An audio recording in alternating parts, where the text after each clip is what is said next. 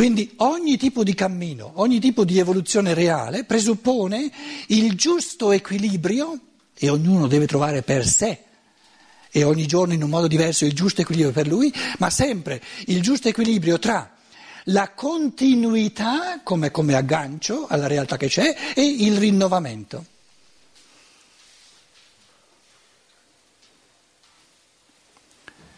In che cosa consiste la, la, continuità tra il padre e il figlio? La continuità consiste nel fatto che il figlio non vuole nient'altro che non quello che vuole il padre. Continuità assoluta. In che cosa consiste la novità assoluta? Che il figlio lo vuole non perché lo vuole il padre, ma perché lo vuole lui. Quindi la novità assoluta è che prima c'era uno solo che voleva l'evoluzione, la capiva, adesso sono due. Quindi la novità assoluta non sta nel fatto che noi possiamo capire altro di quello che il Logos ci presenta. Non sta nel fatto che noi possiamo amare altro che ama Lui. La novità assoluta non sta nel fatto che possiamo capire altre cose di quelle che capisce Lui o che ha pensato Lui e che possiamo amare altre cose. In che cosa sta la novità assoluta?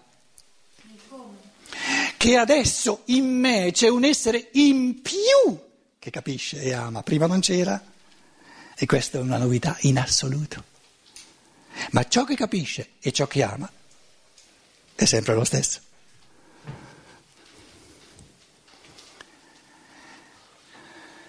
C'è un bel piatto, un enorme piatto di spaghetti sulla tavola. Adesso che avete già digerito posso usare queste immagini. Adesso hanno mangiato, stanno mangiando 5-6 persone, io sono la settima.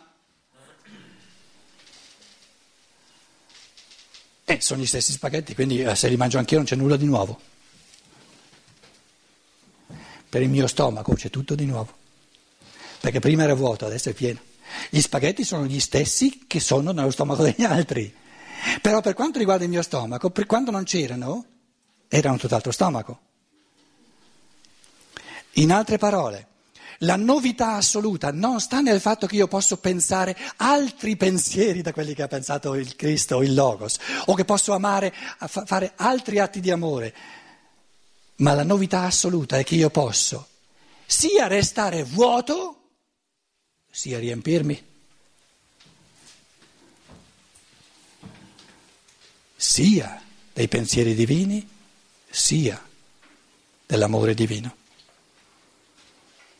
è il fatto che io mi illumini e mi riscaldi di, questo, di, di, questo, di questa luce, mi riscaldi di questo amore, è una novità assoluta, perché prima non c'era. Quando io non capivo nulla, non c'era nulla di questa realtà. Quindi è una, un nuovo in assoluto.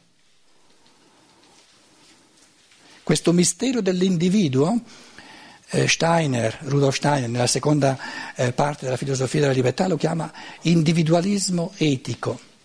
È la, la, la realtà dello Spirito Santo, dove il Cristo si moltiplica in ogni essere umano. Quindi lo, la, la realtà dello Spirito Santo, l'esperienza dello Spirito Santo, dove lo Spirito non viene più creduto, ma viene vissuto, viene realizzato, reso reale lo Spirito Santo è il Cristo, interiorizzato da ognuno in un modo diverso, attivamente e individualizzato. Quando il Cristo illumina un nuovo individuo e riscalda in un modo diverso un cuore umano, allora c'è l'esperienza dello Spirito Santo. E soltanto allora lo Spirito diventa per l'uomo una realtà.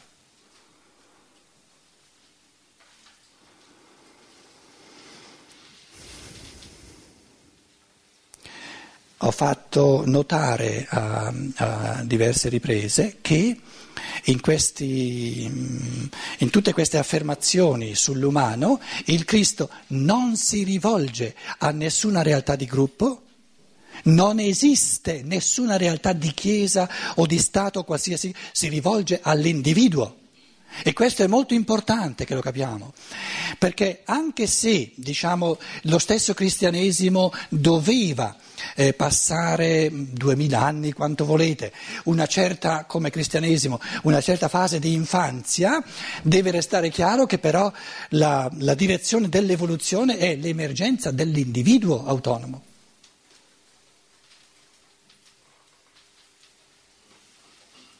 Nel Vangelo di Giovanni non trovate nessuna traccia di Chiesa.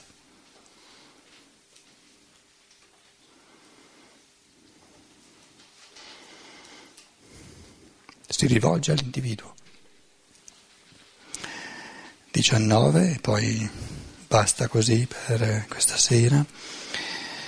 Kai hyper auton ego agiazzo e mauton. E per loro io santifico me stesso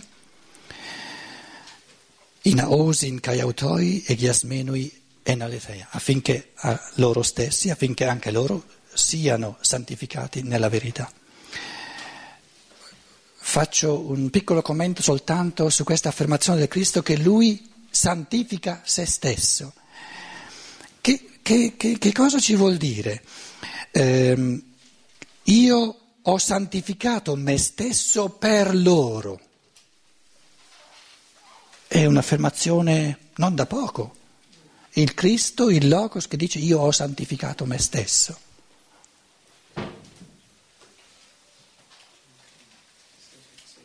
È l'incarnazione. È l'incarnazione. La santificazione del Logos è questo intridersi di forze creanti e amanti che sono capaci di trasformare il mondo della materia. E Cristo dice, io ho santificato me stesso diventando uomo.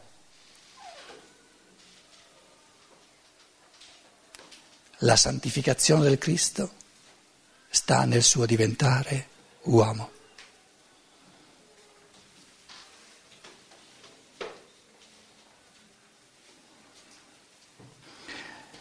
In tedesco c'è la parola eh, Menschwerdung il linguaggio italiano eh, forse è troppo, eh, come dire, mm, eh, imbevuto di cattolicesimo, non ce l'ha questa parola. Eh, si è fatto uomo, umanizzare, non c'è. Diciamo incarnarsi, ma incarnarsi non è farsi uomo. Mensch werden, diventare uomo. In Dante c'era ancora, ed è, ed, è, ed è, un peccato originale del linguaggio italiano che queste parole siano andate perse, c'era la parola umanarsi. Il verbo divino si è umanato.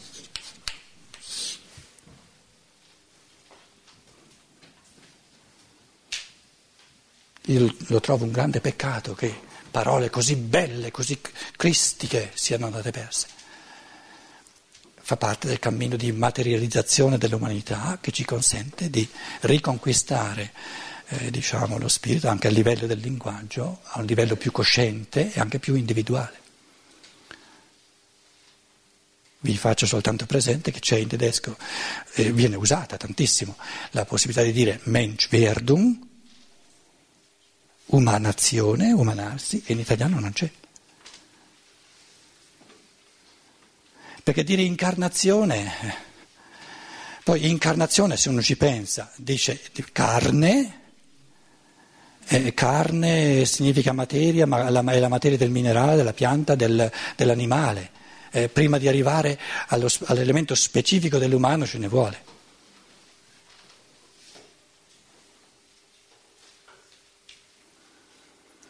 Basta da parte mia per questa sera. Sentiamo da parte vostra se abbiamo qui un microfono che può eh, girare.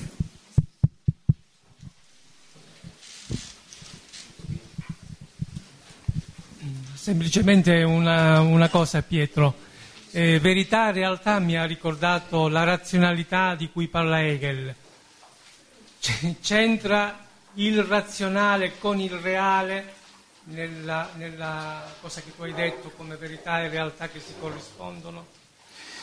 Eh, dunque, ehm, nella misura in cui queste due dimensioni che ho cercato di, ehm, di, di spiegare un pochino, no? la, la verità in quanto spirito puro e la realtà in quanto spirito incarnato, nella misura in cui queste due realtà vengono scisse, quando vengono scisse cosa abbiamo? Abbiamo qui materialismo, quindi una fattispecie di realtà che però non è realtà perché gli manca lo spirito, materialismo. E qui abbiamo una verità, una verità che è, è come dire, avulsa dalla realtà che è quella umana, cos'è? Spiritualismo. Oppure astrazione. Questa è l'essenza dell'astrazione. Astrazione. Astrazione è uno spirito che non ha nulla a che fare con la realtà. Pura speculazione. Potete chiamare anche speculazione, sono diverse parole. Quindi spiritualismo significa spirito fasullo perché non ha la materia e materialismo significa materia fasulla perché non ha lo spirito. Perché nella realtà sono l'uno dentro l'altro.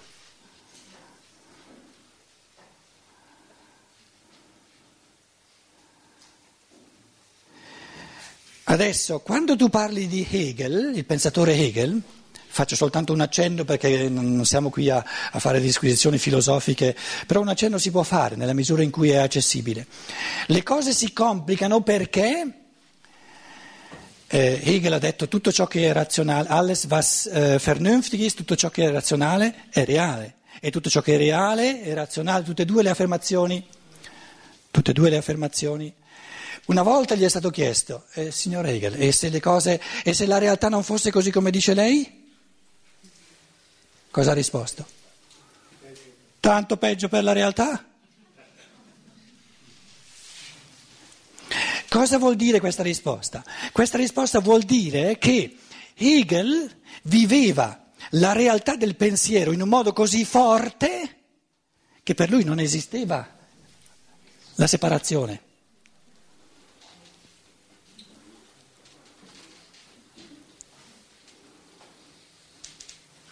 Però ha sottolineato molto meno di, di quanto fa il cristianesimo il risvolto di realtà della verità. Ha fatto come se la cosiddetta materia non ci fosse. E perché ha fatto come se non ci fosse? Perché complica troppo le cose rende il compito evolutivo del pensiero, del pensare, molto più arduo. E perciò un passo avanti necessario nei confronti di Hegel è una vera e propria scienza dello spirito, dove non si dice più, non si disdegna più la realtà dicendo tanto peggio per la realtà, perché non si possono più pensare l'uno senza l'altro.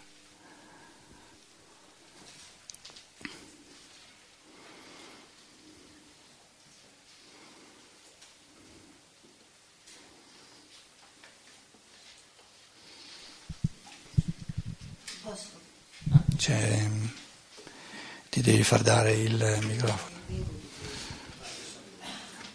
Basta alzare la mano, lui mette in conto. È una gran bella cosa questa, così ognuno si mette in, in lista. Sì. Ottimo. Prego. Sì. All'inizio della conferenza è stato detto che Dio ha immaginato, intuito, ha creato questi spiriti sì, un po' più, un po più forte. Sì, volevo dire, allora all'inizio della conferenza è stato detto che Dio ha immaginato, ha creato, eccetera, eccetera, questi spiriti e tutto quello che poi consegue. Io volevo fare una domanda forse banale, forse infantile. Mi sono sempre chiesto perché.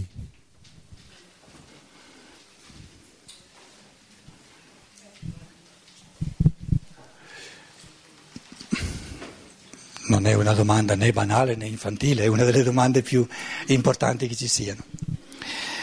eh, siccome è una delle domande più fondamentali che ci siano, e tu lo sai, ogni spirito umano lo sa, non esiste una rispostina, perché una rispostina non servirebbe a nulla. Esistono solo provocazioni a pensare. E una delle migliori provocazioni a pensare su questa domanda eh, che tu hai posto proviene dalla, dalla, corrente di pensiero aristotelico, ma particolarmente tomistico, scolastica del Medioevo, imbevuta di aristotelismo, ma soprattutto di cristianesimo, dove gli scolastici, io ho fatto ancora otto semestri in latino, con tutti gli esami in latino, uno degli adagi della scolastica, della filosofia scolastica è bonum est diffusivum sui. Il bene è per natura espansiva. Se fosse Tirchio che dice no, a te non te lo do, non è, non è, non è bene. Come dire lo spirito non si vede mai. Allora, sono tutti antropomorfismi che noi usiamo, eh? questo Padre eterno, eccetera, però ne abbiamo bisogno, mica siamo... Questo creatore, se dicesse no, me lo tengo solo per me questo essere uno spirito creatore, sarebbe uno stupido, non sarebbe uno spirito creatore. Spirito è per natura partecipazione.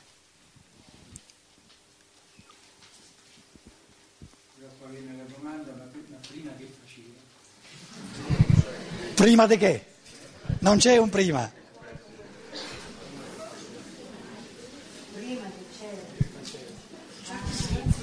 Comunque guarda che eh, tu lo sai lo sai mm, perché tu sei un seguace di Rudolf Steiner, lo sai che Rudolf Steiner ha trovato una risposta anche a questa domanda? Eh? La conosci la risposta? A Steiner è stato chiesto sempre tante volte, prima che Dio creasse il mondo, che, che faceva? E Steiner ha detto, spezzava bacchette per picchiarle in testa alle persone che fanno delle domande stupide. E la storia dice che per un po' di tempo il, i, i, tizi hanno, hanno, hanno, smesso di fare questa domanda. Ma tu ce l'hai le bacchette, mettiamoci al sicuro, prima di parlare. Adesso c'è il microfono. No, hai capito? Guarda. La bacchettata. Allora, sei azzittito, più di così, che vuoi? Senti, io torno un attimo a quel a quel, quel, quando hai fatto cenno del, del padre, del figlio, dell'elemento di continuità e dell'elemento di novità. Ovviamente quando tu parlavi dell'elemento di novità ti riferivi alla libertà, era evidente. L'autonomia. No? L'autonomia, che poi possiamo chiamare Siamo libertà. uno in più. Ecco. Allora io mi chiedo, eh, Abbiamo sempre detto che però la vera natura dell'essere umano è la libertà.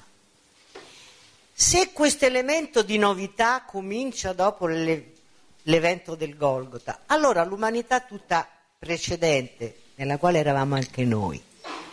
Come anche era... noi? noi eravamo, ecco, non anche noi. Anche noi. Vabbè, noi qui eravamo un po' di più, penso, eh, di questi. Vabbè, Oh, allora, può sempre avere ragione lei, eh? Certo. Brava. E allora... Ogni, ogni tanto te la do, dai. Grazie. Prego.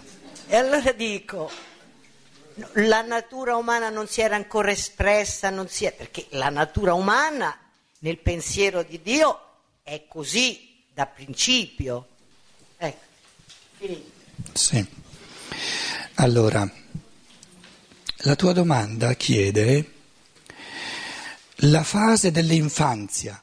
Prendiamo l'analogia, ogni volta che le cose diventano complesse, perché sono troppo grosse, ci serve, ci aiuta sempre ritornare all'analogia della vita, del corso della vita, che abbiamo nella percezione.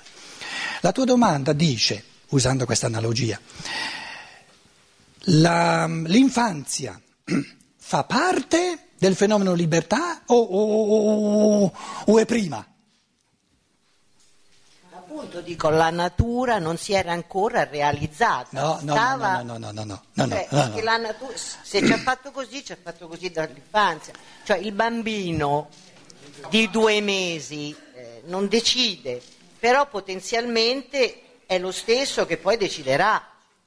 Allora, allora eh, io pensavo che tu eh, il nostro Aristotele l'avessi dimenticato, invece l'hai portato adesso in causa, sei stata costretta. Aristotele è stato il primo che ci ha dato questi strumenti di pensiero e uno degli strumenti fondamentali di pensiero che Platone non aveva ancora, oltre alla distinzione tra eh, forma, materia, forma, eccetera, la distinzione tra potenzialità e attualizzazione. Un- uno strumento di pensiero fondamentalissimo. La gioventù, l'infanzia è una potenzialità di libertà. Che differenza c'è tra essere liberi in potenza, potenzialmente, e esserlo realmente? Che differenza c'è? Tu non puoi dire, tu non puoi dire da bambino, siccome, siccome può pensare soltanto in potenza, può volere soltanto in potenza, allora non è un essere umano perché un essere umano è, è libero e autonomo e quindi può pensare in actu e può volere in actu. Allora un bambino è un essere umano o no? In potenza. Che vuol dire? Che deve appropriarsi degli, de- degli strumenti per realizzare, per attualizzare la potenzialità. Vuol dire che l'interazione tra verità, che è tutta, tutta là, e realtà che si realizza un po' alla volta è... Qual è, cos'è l'interazione? Evoluzione, Il divenire. il divenire.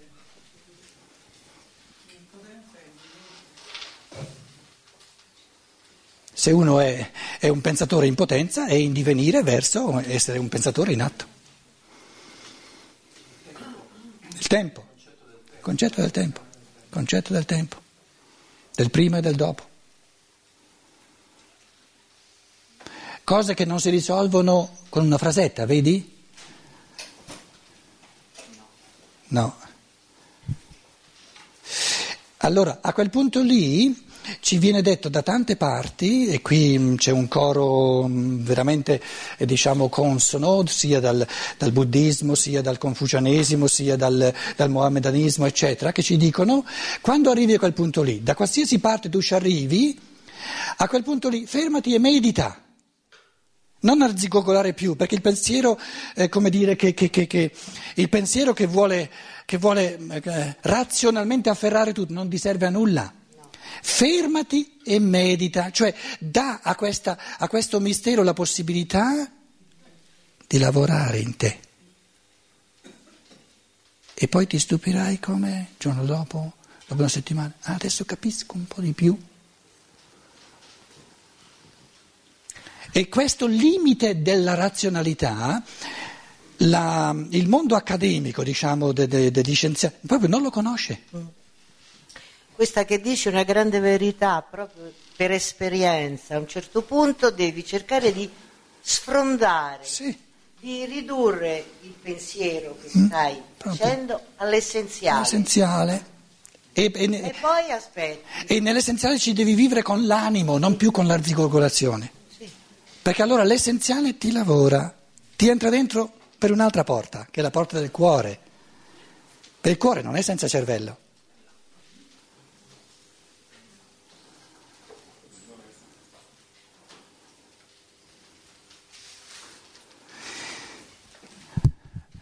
Auguro una buona notte. Facciamo un minimo di programma.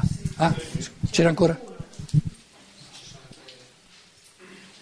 Qualcuno vuole l'ultima parola o la lasciate a me? Sì, l'ultima parola. No, no, devi. Guarda, guarda che. pa- pa- pa- Parla là dentro così ti della credulità come peccato. Però c'è un'altra forma di No, no, no, no, no, no, la sottomissione. La sottomissione come peccato. No, come essenza dell'immoralità. Non ho usato la parola- la- la categoria peccato. Giusto, peccato non si usa, c'hai ragione, è vero.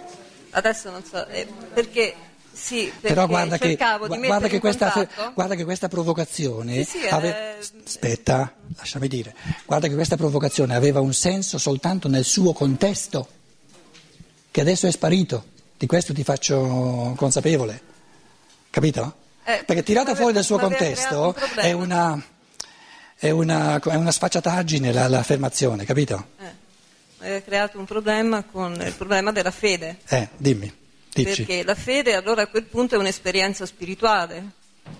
Perché è diversa dal. perché nella fede c'è cuore, insomma, secondo quello Sì. che dicevi adesso. Sì, sì, questo però, lì, è- però vedi, che qui- un- vedi che noi in queste riflessioni, adesso con la Luciana, non abbiamo usato la categoria fede.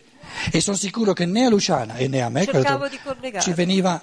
Sì, ti faccio presente che non c'era proprio, per, per capirci.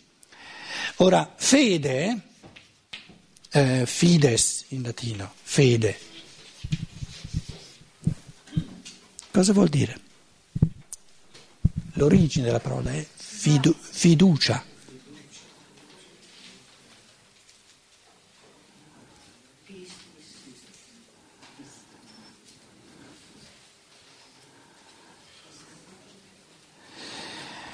Ora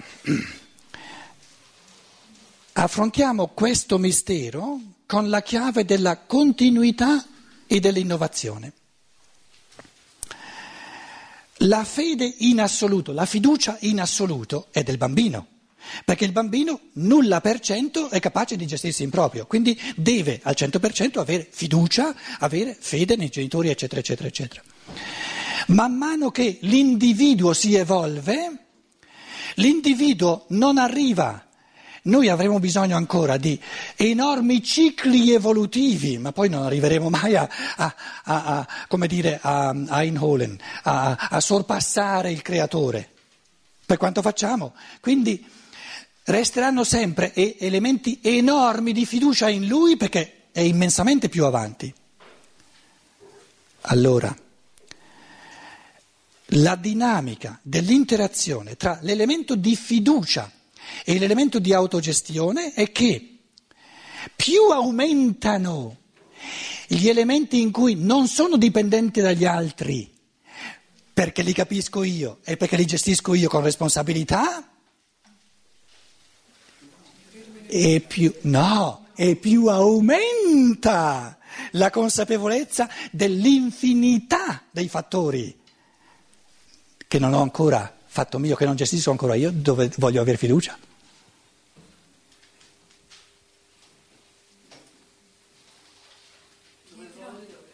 Com'è? Dove, sì, dove desidero, dove, dove sono in cammino. In altre parole, più una persona comprende e più infiniti, più infinita diventa la consapevolezza di ciò che ancora non comprende. E colui che non comprende nulla è perché non comprende nulla di ciò che non, non comprende. E colui che veramente comprende è perché comprende sempre di più di ciò che non comprende. Co- co- come lo diceva Socrate? Io so di non sapere. No, intendeva dire gli altri non sanno, ma non sanno neanche di non sapere. Pietro, eh, è per questo che ho vissuto anche nella- nei luoghi sacri, no? Nei luoghi Ri- sacri- ri- ripeti, sac- ripeti, Paola. Sacri. È per questo che anche nei, nei luoghi sacri, no? E prima c'erano anche eh, l'affermazione visibile di questo, c'erano an- molto più miracoli di adesso. Cosa sono i fa. Cosa sono i miracoli? Cos'è un Cioè miracolo? quando la gente chiedeva e subito eh, erano- c'erano più guarigioni, più cose condotte dall'esterno, non è, non è la cosa visibile. Supponiamo che sia così come tu dici, per, per semplificare le cose, che 500 anni fa, 1000 anni fa, c'erano molte più guarigioni improvvise di quelle che noi chiamiamo Sì. miracolose. E supponiamo che sia vero che oggi ne sono molte di meno. È peggio? No, No, brava, brava, sono d'accordo con te. Siccome eh, abbiamo probabilmente, mi diceva Luciana, eh, alcune persone che non dormono qui ma vanno indietro avanti, c'era la proposta, e siccome mangiamo a luna, quindi c'è abbastanza tempo al, ehm, alla mattinata, di cominciare alle 10 perché eh, tre ore di, di, questo tipo di eh, mitragliatrice penso che eh, vi basterà. Cosa ne pensate?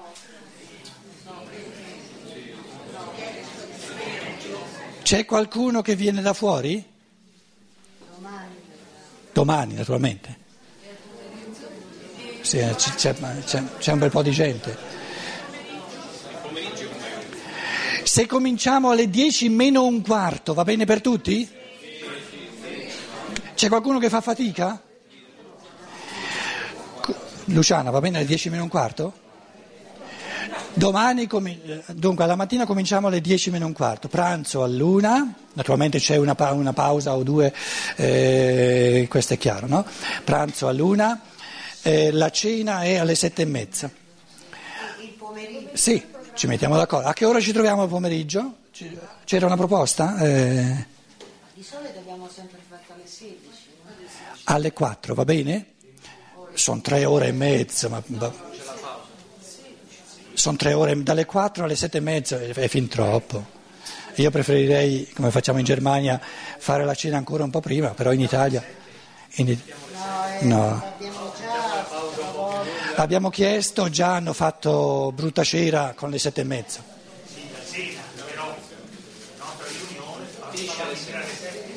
No, no. No, chi conosce il relatore sa che non funziona. O la, o la gente, eh, non soltanto il relatore. No, non funziona. La colazione dalle 7 alle 9. Alle 10 meno un quarto ci troviamo, il pranzo è all'una, alle 16 ci troviamo di nuovo, la cena alle 7 e mezzo e alle 8 e mezzo ci troviamo di nuovo come stasera, fino a circa le 10.